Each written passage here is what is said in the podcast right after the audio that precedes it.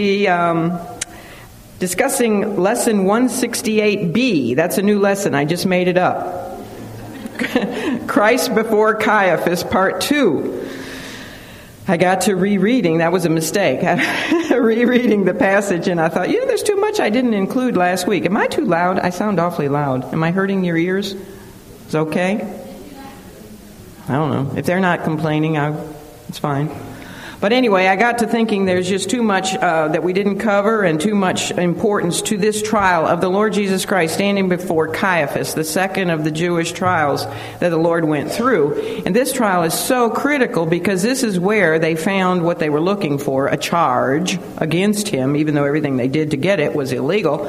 But they did find the charge, and this is why he was brought to Caiaphas and a, and a legal formal trial with the Sanhedrin in, in the third trial, and they all they did there was sentence him to what you know to, to death because they had found the sentence they were looking for in this second trial. So we're going to spend a little more time filling out details and, and reviewing some things, and uh, we're not going to we're not going to get into any new passages this morning. I did have us going to be discussing when they mocked him and blindfolded him and spit on him.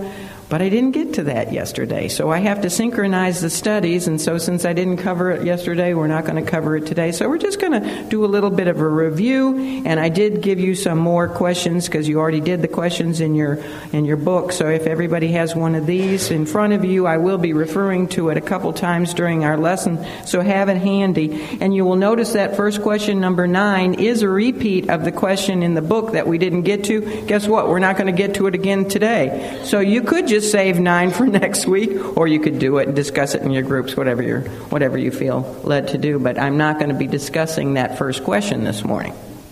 Now, what I want to do before we jump into this study is reread the passage that we're going to be looking at. And I'm not going to reread Mark and Luke, but we will look at what Matthew has to say. So you can just stay parked in Matthew 26, starting at verse 57. Matthew 26. And beginning with verse 57, where it says, And they that had laid hold on Jesus led him away to Caiaphas the high priest, where the scribes and the elders were assembled. Now, what was missing in Matthew's account and also in Mark's account between verse 56 and verse 57?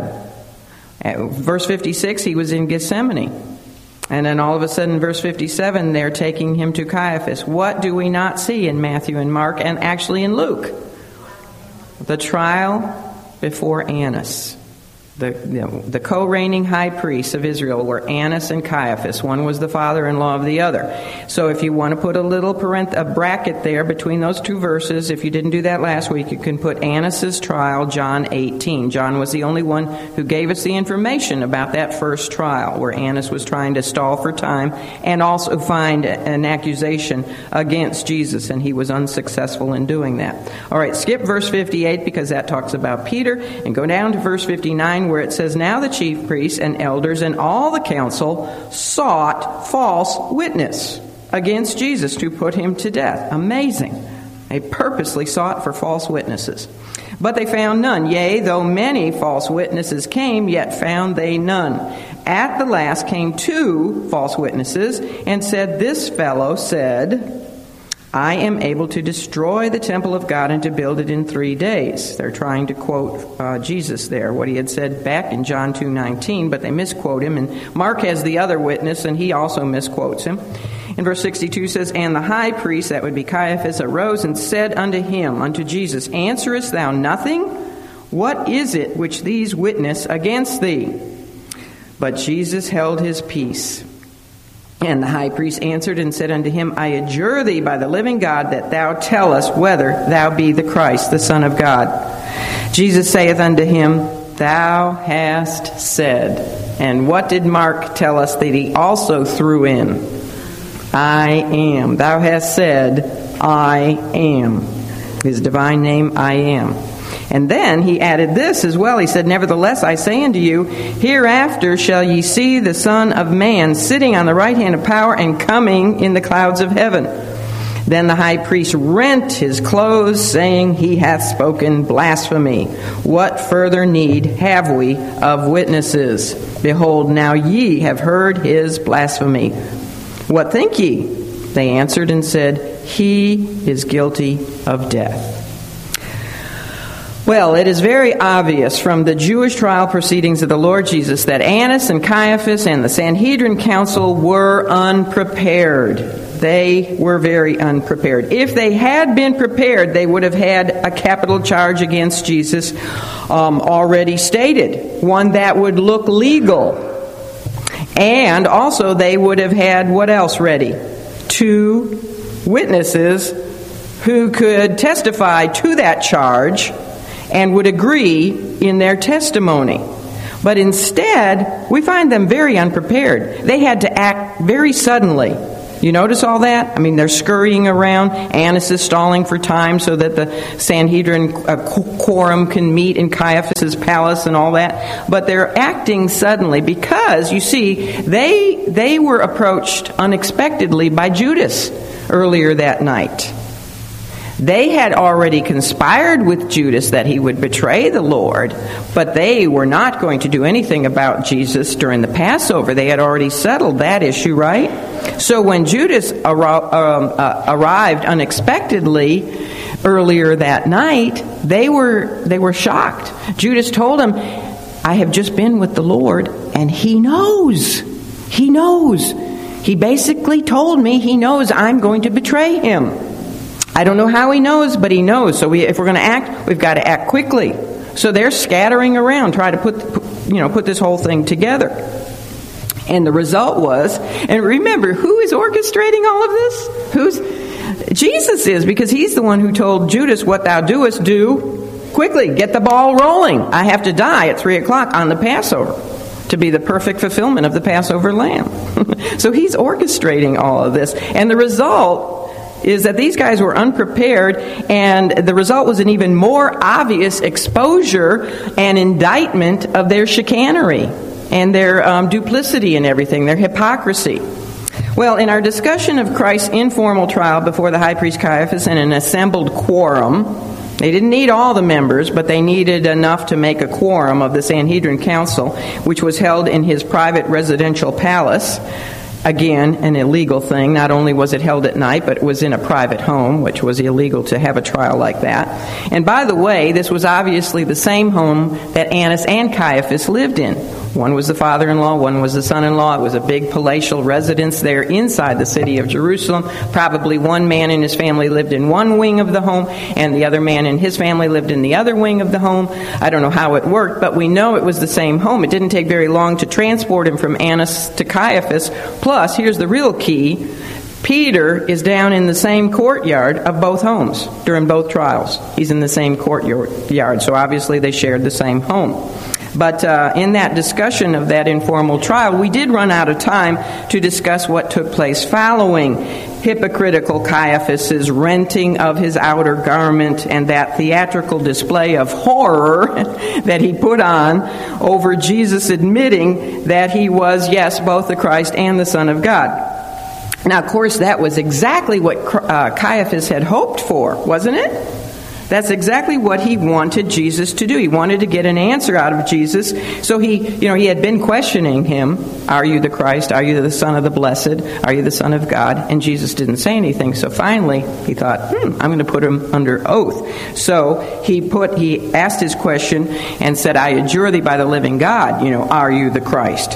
He wanted Jesus to admit to both being both the Christ and the Son of uh, Son of God. So that tells us that his display of shock, his pious little display of shock over the Lord's confession, Thou hast said, I am, was nothing but disingenuous drama. It was. He was just putting on a show. Error, error loves to use drama to hide its evil. You will notice that out in the world. They love to display drama to hide their evil. They put on a big show. That's all he's doing here. He was not concerned about God's honor. He was not at all concerned about God being dishonored by Jesus' blasphemy, as he called it. And uh, how do I know that? How can I say that dogmatically? That when Caiaphas put on his little show, rent his garment, which he shouldn't have done because it says in Leviticus the high priest should never do that. And then he said, you know, blasphemy. And he acted so pious and so horrified that God of heaven had been dishonored by this man, this Jesus of Nazareth. How do I know that he was not really concerned about the honor of God and that he was playing the part of a hypocrite? Well, I know it because if Caiaphas had cared about the honor of God, then why, in the first place, was he even the high priest of Israel? He shouldn't have been the high priest of Israel because the high priest who had been appointed to his office way back in 6 AD was Annas, his father in law. And how long should Annas have been the high priest according to God's own law? His whole lifetime. So Caiaphas should not have been the high priest. He should have declined that position, but what did he do instead to get that position? Well, he hobnobbed with the Romans. He compromised with the Romans, and he probably paid a lot of money to get himself that position over, you know, to have power over the people. And why, then, if he honored God so much, why was he in cahoots with his father in law, Annas, in using the temple and the sacrificial system to cheat the people and personally benefit financially? He was in with Annas you know, in turning the temple into a den of thieves. If he so honored God, would he have done that?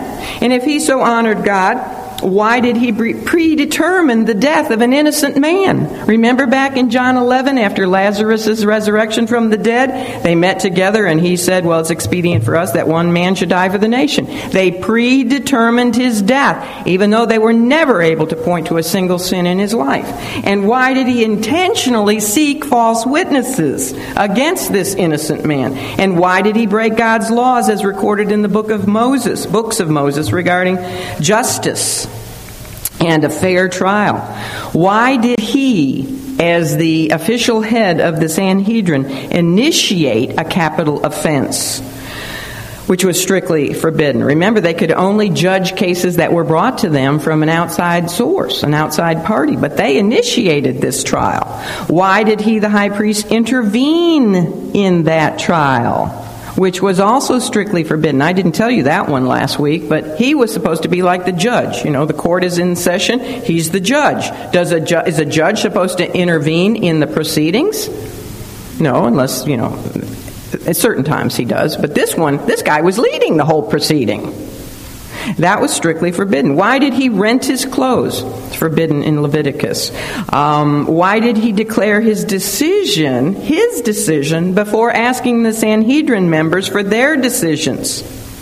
when the high priest was only to cast his vote after all the other members. Remember last week how we told you, or we discussed the fact that when they took a vote, guilty or non, not guilty, they would start with who first? The youngest members and go up to the oldest so that the oldest wouldn't influence influence the, the vote of the youngers. And who was the very last person in that council to cast his vote? It was supposed to be the high priest, so he didn't, you know, so that he wouldn't influence anyone. And if there was a tie, you know, the Sanhedrin consisted of 70 members, and if there was a tie, 35 and 35, he would be the one who would break the tie. But his vote was to be cast last. Here, he does the opposite. He says blasphemy, and then he says, What do you think? Trying to influence him, isn't he? All right. Also, why did he allow his prisoner to be so terribly mistreated following this trial, which we'll see, Lord willing, next week? These were all done in all these things he did were done in disobedience to God's principles for proper justice. You see, his disobedience to God, when you disobey God's laws, you're dishonoring and disobeying God, right? So his disobedience to God dishonored God more than Jesus when he claimed to be the Christ and, and the Son of God, because really, Jesus was who he said he was. But he, Caiaphas, really dishonored God way, way more than anyone could imagine. Of course, I can't say way more than Jesus because Jesus didn't dishonor God. Also, if he so honored God that he was horrified with Jesus' claim to be God, then why in the world didn't he settle the issue at once, immediately, by leading the Sanhedrin into an honest and a diligent inquiry into the truth or the falsity of his claims? You know, the scribes were the noted masters of Old Testament scripture. They were, you know, lawyers and they really knew their Old Testament. They were they were just masters of it. And the elders, do you know what they were supposed to do in a trial situation like this? The elders were charged with the defense of anyone who was facing a potential death sentence. So, who should have been his defendants in this situation? The elders. They were there. They were part, you know, it said elders, chief priests. So, instead of using these men to research Christ's messianic claims and also Scripture's messianic declaration regarding the Messiah's possible deity. Couldn't they look through the Old Testament and say, hmm, you know, he just said the Messiah all along would really be God? Let's look back at that and let's think of this. Let's think this through. We never thought that before. We always thought he'd be a man like Moses, you know, a prophet like unto Moses, a good miracle worker like Elijah, but still just a man. Maybe he's showing us something we've just overlooked. Couldn't they have done an honest, diligent study of the scripture to, to test not only his claims to being the Messiah, but also to being God? But instead of doing that, why did he and the council pay a man pay a man to betray Jesus, Judas? Why did they intentionally seek false witnesses to condemn Jesus? And why later on did they give a very large amount of money to Roman soldiers to lie about what happened at the empty tomb of Jesus? You can read about that in, in Matthew 28 13. They paid those Roman soldiers who were there at the tomb and told them what had happened, they paid them to lie and to say, well, we just fell asleep. And while we were sleeping, the disciples came and stole his body. That's a lie. That is, those were tested Roman soldiers. They knew if they fell asleep on the job, they could be put to death. They didn't fall asleep. They saw exactly what happened and they reported that to Caiaphas. And I think Caiaphas understood and knew what happened and believed it. But he couldn't destroy his whole life, and admitting it, could he? He was a Sadducee. What was one thing they did not believe in, the Sadducees? They didn't believe in the resurrection. If he had to admit to the resurrection of Jesus, then that would just destroy everything he ever was. And, um, and, and plus, you know, he had been responsible basically for putting this guy to death, so he wanted to hush it up. You see that how he used money? And this is a crime, a shame, a terrible travesty, tragedy, because to this very day, most Jewish people do not believe in their true Messiah. Why? Because of the lies that went on during the time of Caiaphas and Annas. And to me, it's so ironic that Israel, to this day, because it's in their, what is it in their missionary somewhere, um, um, the maybe it's in the Talmud, where they put a curse on the whole family of Annas and admit that they were wicked, evil high priests of Israel who had no business being the high priests, and they they put a curse on them. And um, to this very day, they have no respect for them. They said that they made literally the temple. They just they turned it into a den of thieves. And yet these are the ones who pronounce Jesus guilty of death. And so they, you know, the poor Jewish people all these years have been misled. Really, it goes back to these two guys. If anybody is responsible, human wise, for the death of Jesus, now we know God had it all planned from eternity past, but the two most guilty people that have ever lived, not Judas, but these two guys, Annas and Caiaphas. So that's why you know, spending more time talking about this. If Annas, if Caiaphas had loved and honored God, why did he not at least investigate Jesus' claims after all that undeniable evidence came forth regarding his resurrection from the dead? The reason is because the truth of the matter is that Caiaphas and the vast majority of the council were false religionists. False religionists. They were not true believers. Now, there were a few exceptions in that council. One was a man named Joseph of Arimathea. He must not have been present during this trial. And remember, they didn't need to have all 70 members there. They only needed to have a quorum to, to um, take their vote and charge him of uh, blasphemy. Joseph of Arimathea probably, well, was not probably there because over in Luke 23:50 and also Mark 15:43 it tells us that he had not consented to their decision and to their deed. Neither likely was another man by the name of, he was a Pharisee, Nicodemus, was probably not there that night either. Now remember, Nicodemus has already stood up on behalf of Jesus one time when the council got together and tried to destroy him. That was back in John 7 51. And he was trying to say, Why are you trying to, you know, uh, destroy this man, charge this man, when we haven't honestly, legally looked at his claims and his deeds? He stood up on the behalf of the Lord and probably was not alerted about this secret meeting of the council. Sure, they didn't run and get Nicodemus because he would say, This is not fair. This is not legal. You can't have a trial at night. You can't have it in a private residence, you know. So they probably didn't get Nicodemus either. But there is nothing more evil. I'm going to make a, a profound statement here. Think about it and see if you agree. There's nothing more evil than false religion. What sends more people to hell than anything? False religion. No other field of the humanities, philosophy, the arts, literature, sociology, etc., has the potential for evil as false religion does. And here's another truth, and this is one of your homework questions to meditate on and then uh, discuss.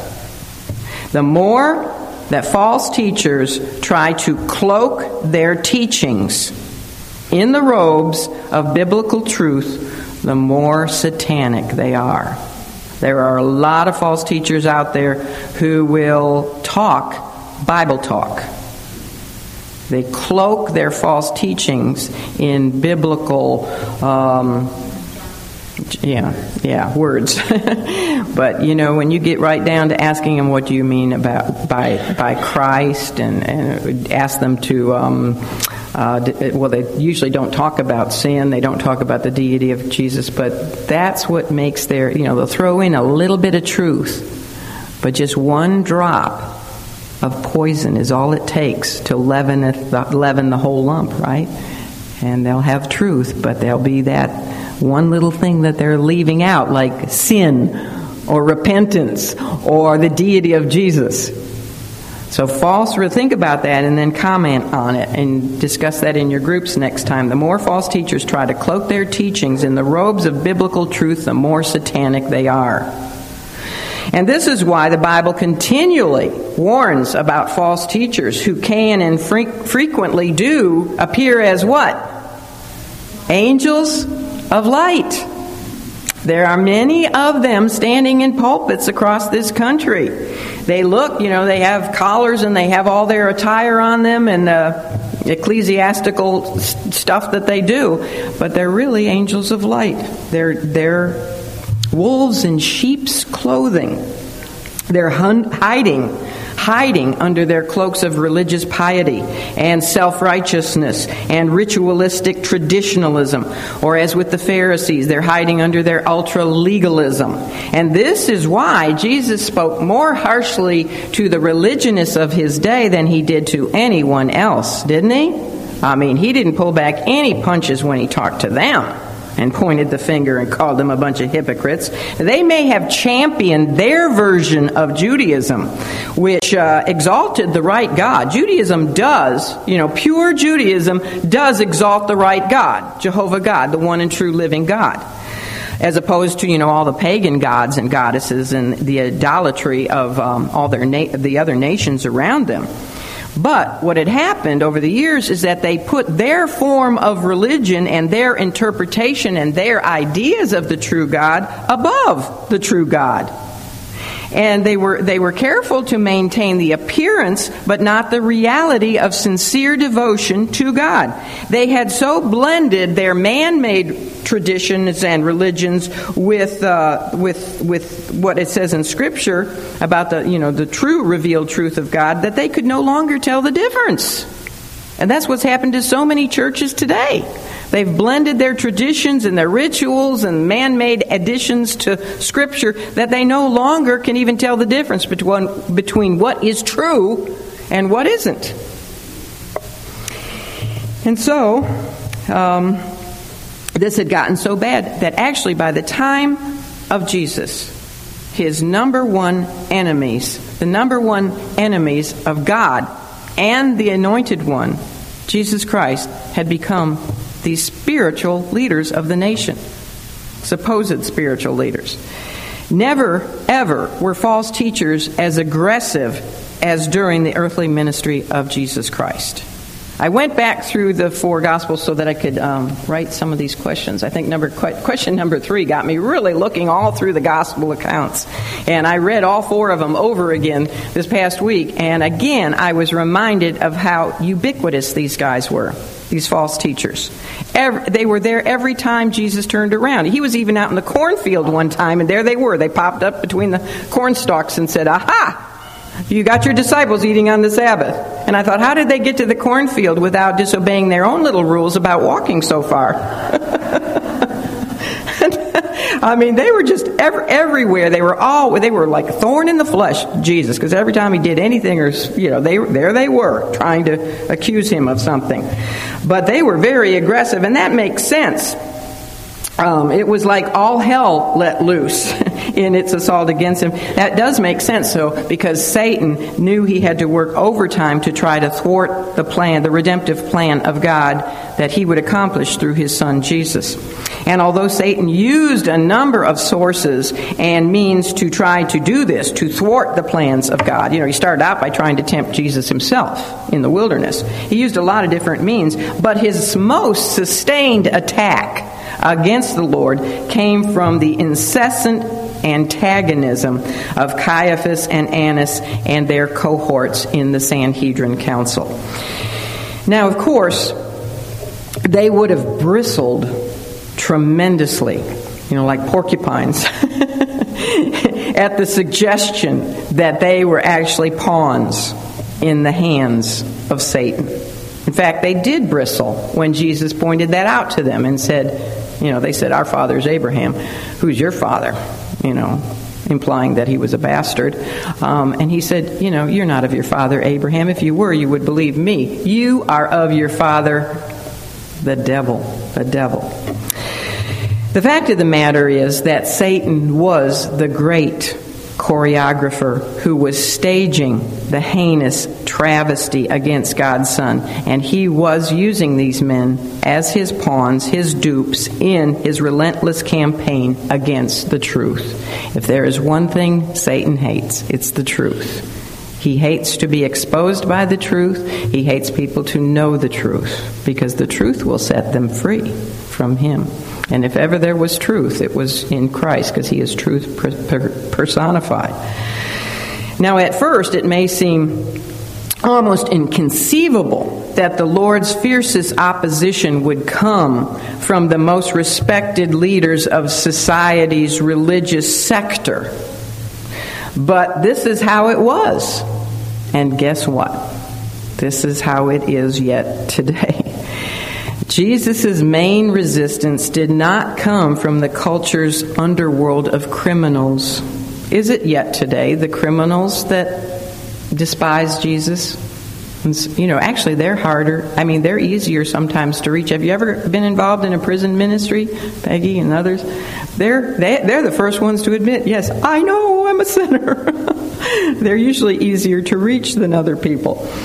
And it did not come, the resistance to Jesus did not come from the secular underclass. It did not come from society's outcasts, such as lepers and prostitutes and tax collectors and Samaritans. They embraced him when he embraced them. It didn't come from the underprivileged, such as the beggars, Bartimaeus It didn't come from uh, the maimed and the blind and the poor. Where did his relentless opposition come from? It came from the elite, wealthy, educated, ruling religious heads.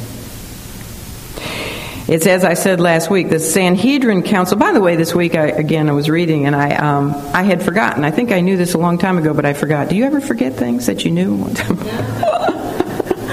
um, that is an understatement. I wish I knew one millionth of what I learned over the years, but anyway, I uh, was reminded that the word Sanhedrin is actually a Greek word. It was in the name of their council, but it's a Greek word. It means sitting together. They sat, you know, the members sat together to make judgments and laws and decisions and that sort of thing.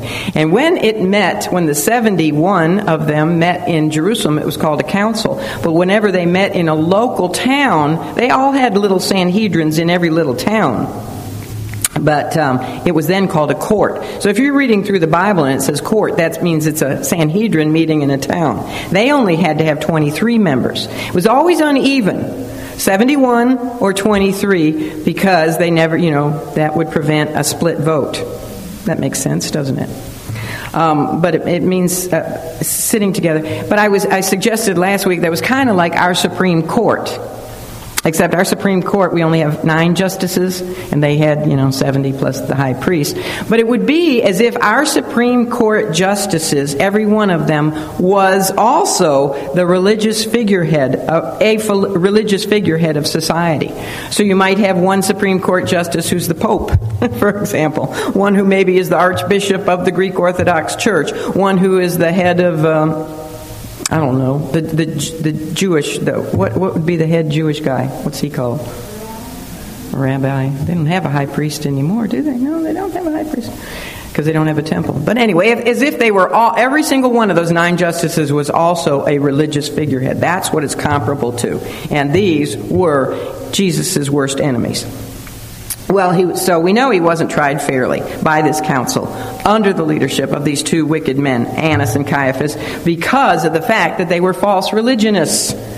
They did not know the God they professed to know. Do you remember the Lord's words of John 7 17, where he said, If any man do God's will, he will know of my doctrine, whether it be of God or whether I speak of myself. In other words, he was saying that anyone who is seeking to do God's will any of those Jewish people at the time of the Lord, when he came, those like Zechariah and Elizabeth and, uh, did I say Zechariah?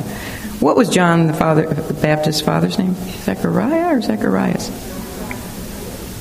Okay, is that right? Sounded funny. All right. And uh, Mary and Joseph and, and Philip and Nathaniel and Peter, all those were people who were seeking to do God's will, right? So that means that when Jesus came and spoke, they knew right away that his doctrine was of God. That's, and that's true today. That's a very important verse, John 7 17. If any man do his will, he shall know that God, uh, Christ's doctrine is of God. Because the religionists of that day were not doing the will of God. Why? Because they were too busy trying to get their own wills accomplished. Therefore, they could not discern that Christ's teaching was of God. They weren't doing God's will to begin with. So when Jesus came along, they did not know. They could not know. They would not know that his teaching was of God. And they also didn't recognize God in him, did they? Because they really didn't know God. The Lord had also said these words to them. I had just referred to these a little bit earlier. He said, If God were your Father, ye would love me. For I proceed forth and came from God. Ye are of your father, the devil, and the lust of your father ye will do. He was a murderer from the beginning. What were they trying to do right now? Mur- commit murder. So they're proving who their father is. And he abode not in the truth. And what were they doing? Certainly not abiding in the truth, seeking false witnesses. He said, Because I tell you the truth, ye believe me not. He that is of God heareth God's words. Ye therefore hear them not, because ye are not of God. They hated that. That was back in John 8. So when Caiaphas carried on with his melodramatic show of renting his clothes and crying out, He has spoken blasphemy, uh, what need have we further of witnesses? It wasn't because he loved God and was so horrified that God had been dishonored. It, was, it, it wasn't because he served God. It wasn't even because he knew God. It was because he was a false religionist another self deceived pawn in the hands of Satan. Interestingly, God used the evil intentions of this man when he put Jesus under oath. Because that gave even extra strength to Jesus' testimony to being both the Christ and the Son of God. Now, of course, it wasn't necessary to do that because Jesus always spoke the truth, didn't he?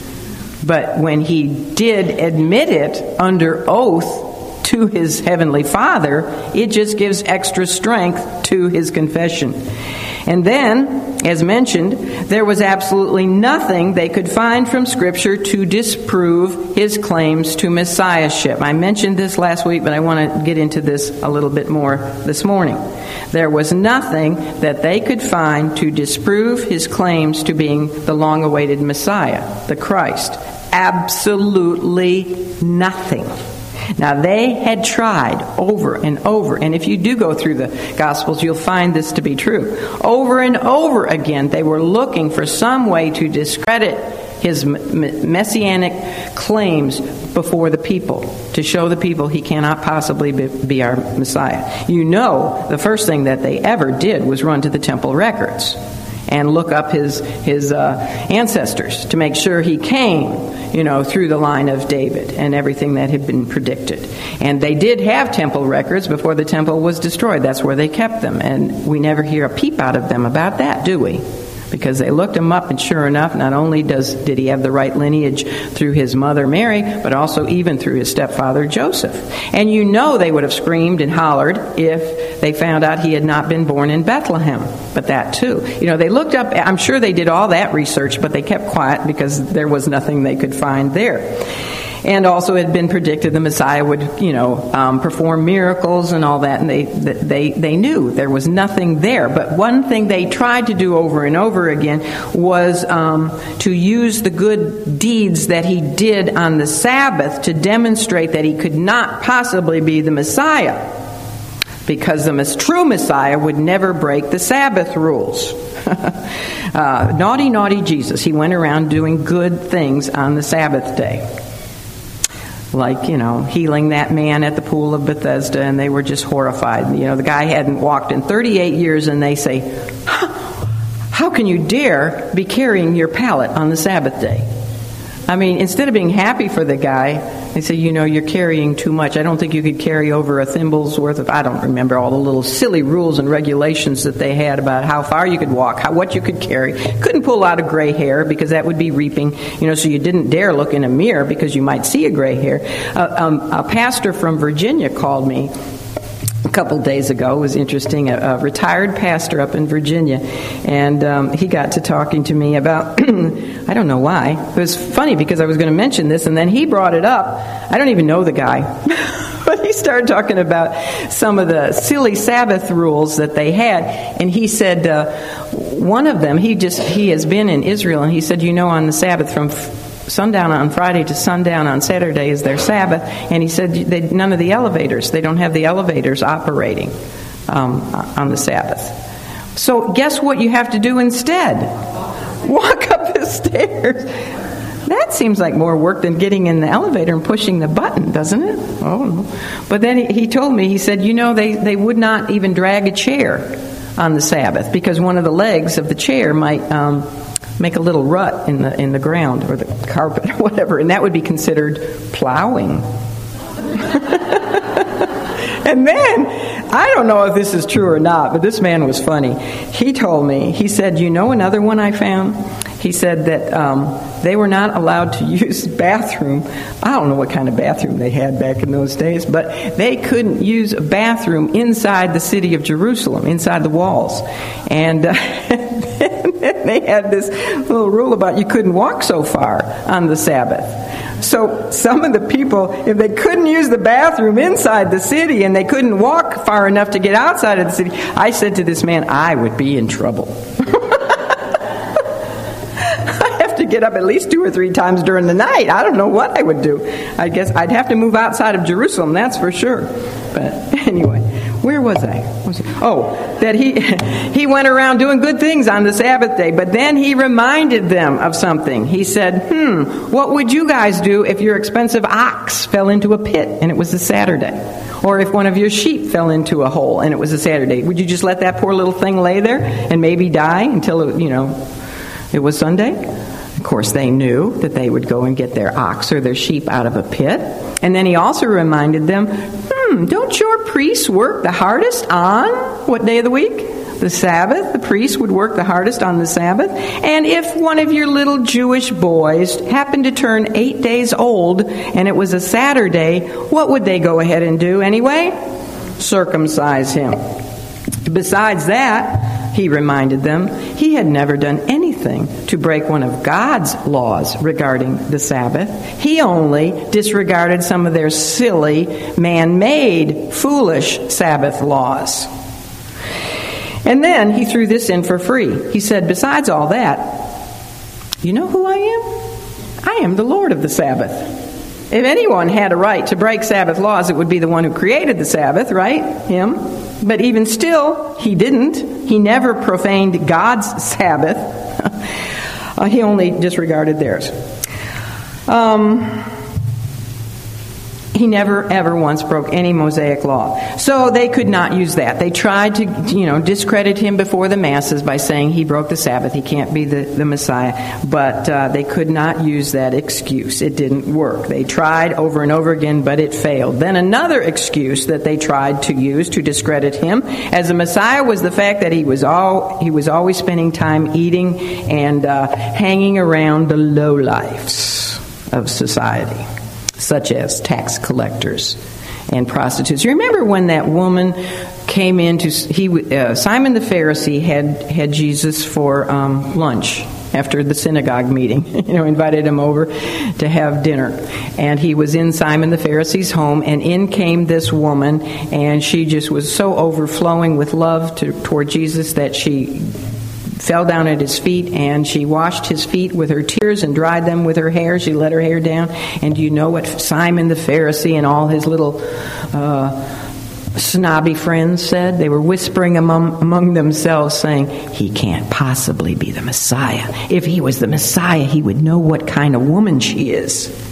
And so they tried to discredit him by saying, you know, the true Messiah would never, ever mingle with common people and even outright sinners. If he was the true Messiah, he would bend over backwards to befriend us, you know, the bigwigs of the land, the spiritually elite.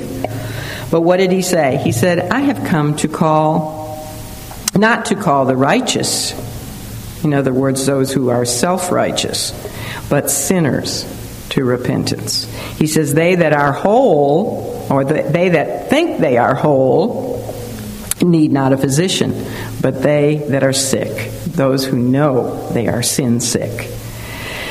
And so they, uh, they couldn't use that um, to discredit him before the people the people, the common people, loved him because he did mingle with them and didn't look down his long, pious nose at them like their religious leaders did. So that would never work. And then, of course, they tried to convince the people that he performed all of his messianic works, such as casting out demons, not in God's power, but in whose power? Beelzebub, Satan's power. And in this, they committed blasphemy against God the Holy Spirit, the third and final witness of the Trinity as to the person of Jesus. They had denied the Father's witness of the Son, which came through John the Baptist, and also when Jesus was baptized. God said, spoke, this is my beloved Son in whom I am well pleased. They denied the Father's witness. They had denied the Son's witness of himself and now, with this declaration that his miracles were performed in Satan's power, they were also denying the Spirit's witness. which had presented itself through his miracles. So now they were without hope. Why were they without hope? Well, if you deny the witness of God the Father, God the Son, and God the Holy Spirit, got news for you. There are no more divine witnesses. And so you're without hope. And their sin was unpardonable. However, there were those in the nation who did not buy into that lie. And it didn't hold up to use against Jesus because once again, his logic silenced them. Why would Satan cast out Satan? If I'm doing these exorcisms in the power of Satan, why would Satan cast out his own dupes, his own, you know, buddies? why would he work be divided that wouldn't that divide him against himself? And a kingdom divided against itself is brought to desolation. Furthermore, he reminded them that some of their own disciples went around casting out demons from people. So let their disciples be their judges in this declaration that it was through Satan's power he was performing his miracles. All that's found back in Matthew 12. And we never again heard this messianic disclaimer coming from the mouths of Israel's leaders again. Never again heard this, you know, um, because it didn't hold up. You think all the people would believe that? How many hundreds and thousands of people did Jesus set free from demons and heal from sicknesses and all kinds of things? Leprosy and even raised from the dead. You think all those people would believe that they had been healed or, or um, made clean uh, because of, of Satan's power? No, you remember the man born blind in John chapter 9? He didn't buy that. They tried to say, you know, well, he's doing it in, uh, with Satan's power, and he said, hmm, this is an interesting thing. God hears uh, sinners, and you know, whenever did someone open the eyes of a man born blind? This miracle was of God. What's the matter with you guys? Can't you see? No, they were more blind than the blind man had been. And so they couldn't use that. They were stuck with absolutely no proof to use against him when it came to his claims to being the Messiah. Do you get that? They couldn't, they tried everything they could think of to say you can't possibly be the Messiah. But every avenue they took didn't work. And here's another thing to throw in at this point. The Jewish religious rulers, particularly those of Caiaphas's crowd, were intent on destroying Jesus mostly because why? They hated him. They hated him. It wasn't his claim to messiahship or deity. They just plain out hated him. He had hurt their business dealings in the temple on two different occasions, siding with what most of the people already knew, which was that they were being ripped off by their spiritual leaders in the temple when they came to exchange their money or buy an animal sacrifice. They knew, the people knew, that their leaders were getting rich at their own expense. And he had become far too popular with the masses. And these guys envied that. They were jealous of him. Also, he shamed them over and over again publicly by pointing out their hypocrisy. And uh, remember that woe discourse, the denunciation discourse of Matthew 23? Uh, talk about shaming them publicly. Woe unto you, scribes and Pharisees, hypocrites. Over and over again, he said that. Sepulchres, he called them varmint. no, he called them vipers. but uh, th- that was shaming them publicly, and the people in the crowds were probably going, "Yeah, yes, go on, come on." and then he beat them at every trick they had in their arsenal, you know, to, to try to use against him to trip him up into saying something maybe that would contradict Moses because they figured, well, if he contradicts Moses, then we can definitely say he can't be the Messiah. And the people, you know, people reverence Moses, which they, you know, should. Um, so they were always trying to get him to contradict Moses. You know, Moses said this. What saith you? But he did he ever contradict Moses? Not even once. He rightly interpreted what Moses really had said. And they would try to get him into trouble with the Roman authorities. How did they do that? Well, on one occasion they said, Well, should we pay our taxes? And they thought for sure he would say no, because the coin had a picture of Caesar's head on it, you know, and that would be considered idolatry to them. And Jesus came back with a profound answer render unto Caesar the things that are Caesar, and unto God the things that are God. And that shut them up, and it certainly didn't get him in trouble with Rome. And so, you know, everything they tried failed, and they were seething with anger and hatred at how he could always outsmart them, not only with Scripture, but with common sense. You ever notice that a lot of leaders don't have common sense? and logic. He could, he could just, you know, beat them with logic. So, he, he made them look pathetic. He was a persistent threat to them, to their security, to their power, to their prosperity, and they resented him for it. They resented him for his holiness and for his righteousness. His virtues were a constant judgment on their own characters, and they didn't like the discomfort that he caused their consciences. Having him around was just too much light on their evil, wasn't it? But how in the world were they going to put him to death with an accusation that would not turn the multitudes against them? How could they put the appearance of legitimacy on their execution of this man? They were just at their wits' end.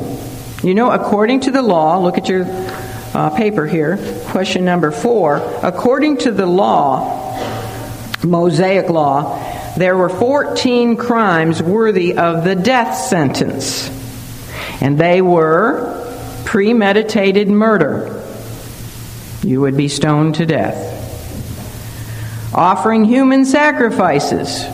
If a Jew did that, he could be put to death, stoned to death. Adultery, homosexuality, participating in magic and divination, persistent, stubborn disobedience to parents. Now that is persistent. I mean, you know, one time disobedience, but if persistently disobedient to your parents, you could be stoned to death. Remind your children of that. Just think, Charlie, if you were born in the Old Testament, I'd have every right to stone you to death right now. Aren't you glad we don't live in that day? I got to looking through this and I thought there won't be many people lives, you know, if if we still had that, we're under that law. Uh, kidnapping, profaning the Sabbath. See, that's one they tried to get him uh, guilty of. Sacrificing to false gods, rape, incest, uh, cursing or striking a parent, bestiality, false prophecy, unchastity, or, you know, being very promiscuous. And what's the last one? Blasphemy. Now, as I thought about that list, I realized that Annas and Caiaphas and mem- many of the Sanhedrin members should have been put to death, not just for one of those crimes, but for several. And I'm not going to tell you which ones I circled that they would be guilty of because that's your question for homework. But look over that list and, and think about which ones would Annas and Caiaphas have been guilty of. They should have rightly been put to death. But for the Jews to put Jesus to death, they could not, think of this, they could not use his confession to being the Christ. Look at your list. If you profess to be the Christ, is that uh, a capital offense? It's not on there as a capital offense. Now, they had, men, had many, many men come and claim to be the Messiah, and they didn't put them to death, unless they also came and said they were the Messiah and then made a prophecy that didn't come to pass. Because that then would put them into the category of being a false prophet, and to be a false prophet was a, a, um, uh, something worthy of the death penalty. They here, here was their problem. They could not prove that Jesus was not the Messiah, and they couldn't put him to death for claiming to be. Nor could they prove that he was a false prophet. Could they find anything he had predicted that hadn't come to pass? No. In fact, much of what he w- had predicted was actually coming to pass exactly as he said, and they were all part of it right now. they were making it come to pass in everything that they were doing although they didn't know that. Here's a footnote. Something I thought about, another thing I thought about this past week, and that's why we're not getting into new material because I did too much thinking. You have to pray for me not to think too much. but uh, regarding Jesus' claims to return in the clouds of heaven, to judge this world and to reign, finally, to reign and rule over this world for a thousand years and then go into the eternal state, that claim of his Think about this. If he does not fulfill those claims, what is he then? A false prophet. Remember John 14, 1 to 3? You know, in my Father's house are many dwelling places. I will come and get you and, you know, take you to where I am. There you will be also. And all those second coming claims, if he does not fulfill them, he is a false prophet worthy of the death he received. So, do you think Jesus is going to fulfill his promises? Of course he is, because he is who he claimed to be. Therefore, you can bank on it. He is coming again. And I do believe it could be this year. It could be today. be all right with me. Now, if you noticed from that list of 16 death sentence crimes, it was not even a capital offense to threaten to destroy the temple. Is that on there? If you threaten to destroy the temple. But you see, the Jews would have used it if they could have gotten those two false witnesses to say the same thing. They would figure, you see, that they could get away with that offense with the multitudes who so highly reverence their sacred place of worship. But they would have put him to death illegally because that was not a death sentence crime. Now, maybe they could lock him away for the rest of his life, but it wasn't a death sentence crime. You know, interestingly, that this is what they used to stone Stephen to death. Stephen was the first martyr of the church, and the Jews in Acts 6:13 they also went out and got false witnesses to testify against Stephen. And do you know what those false witnesses accused Stephen of?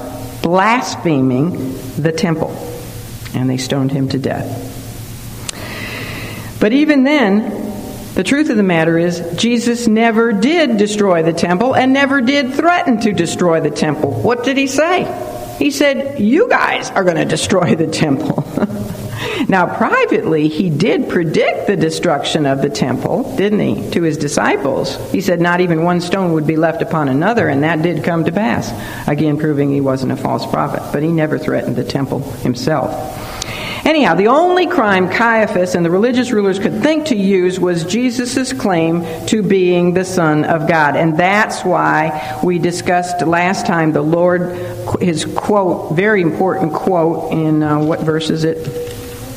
64, where he quoted from Psalm 110, verse 1, and Daniel 7. He was trying to show them from Old Testament scripture that the Messiah was indeed the very Son of God. He could have used other scriptures. He could have used such a, a, scripture as Isaiah 7:14. You all know that one. Behold, a virgin shall conceive and bear a son, and what will his name be? Emmanuel, God with us.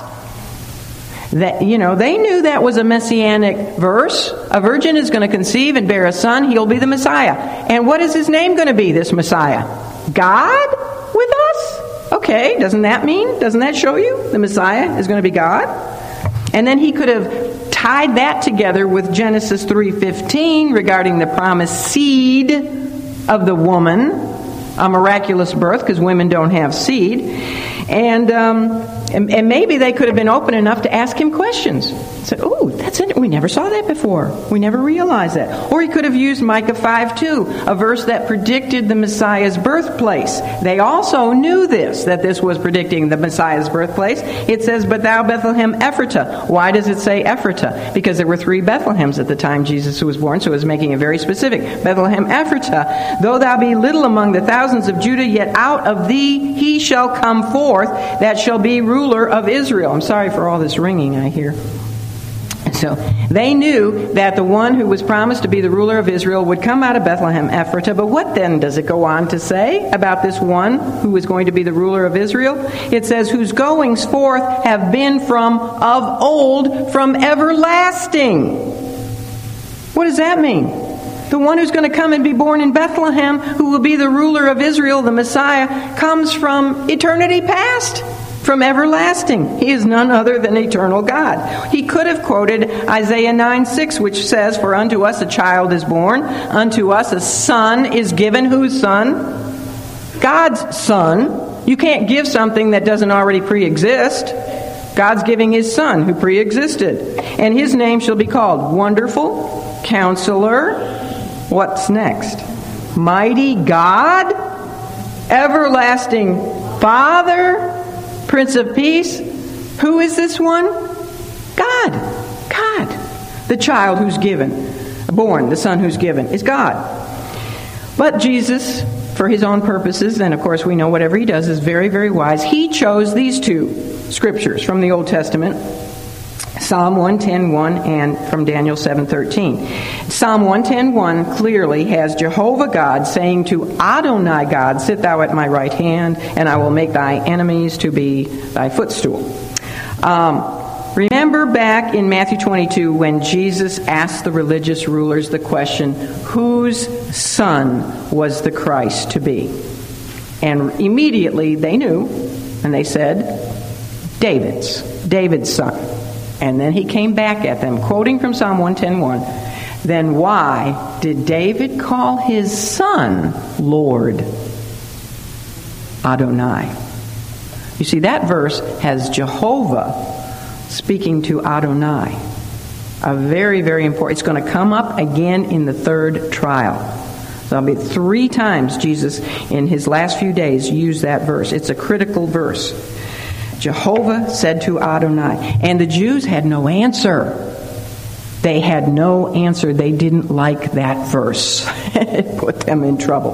But we know the answer. David called the promised Messiah, who would come from his human lineage, his, his Lord, because he would be none other than the eternal Son of God, who was given he was the child born of a virgin in Bethlehem Ephratah, whose going, goings forth have been from of old, of everlasting, from everlasting. He was going to be the mighty, he is the mighty God himself, Emmanuel, God with us.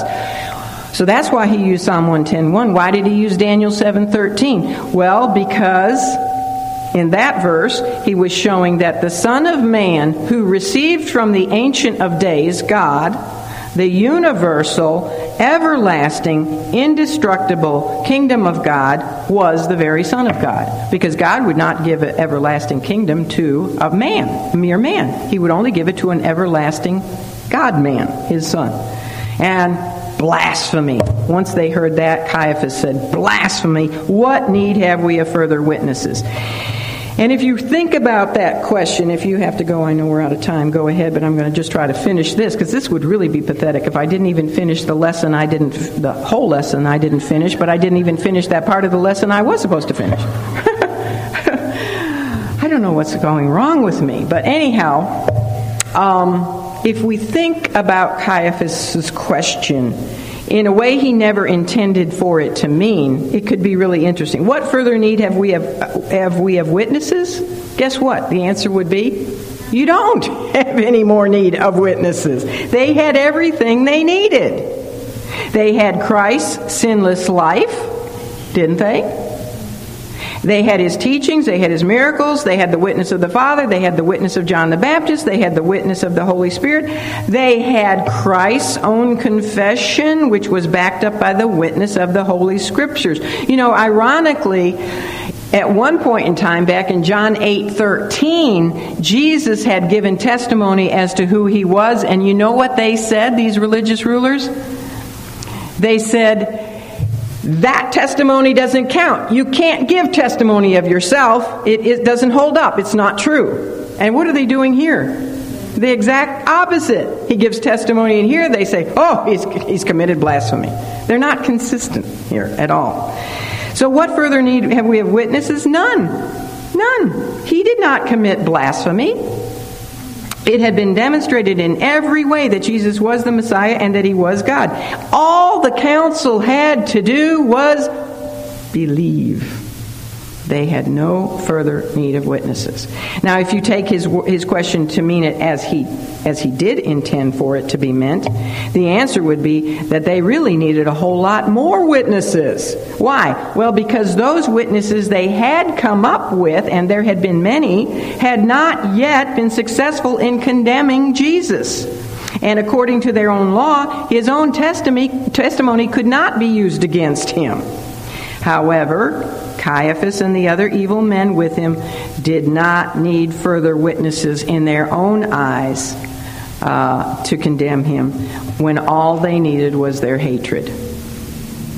And so their own hatred was enough to condemn him, and they did. They said he blasphemed God. But you know, technically in Leviticus, what blaspheming God is? It's dishonoring God or cursing God. Did Jesus, even if he was just a man, did he ever dishonor or, or curse God? No. And of course, we know, even if you stretch blasphemy to mean claiming to be God, he did not blaspheme because he was indeed who he claimed to be. Let's pray. Father God, thank you for the patience of your people. Thank you for the truth of your word and that Jesus truly is one we can put our whole trust in, not only for this life, but for eternity to come, because he is indeed the Christ, the Son of God. We love you. I pray that you'd use every woman this week to be a witness for him, his ambassador, and bring us all safely back next week. For we do pray, Jesus, in your holy name. Amen.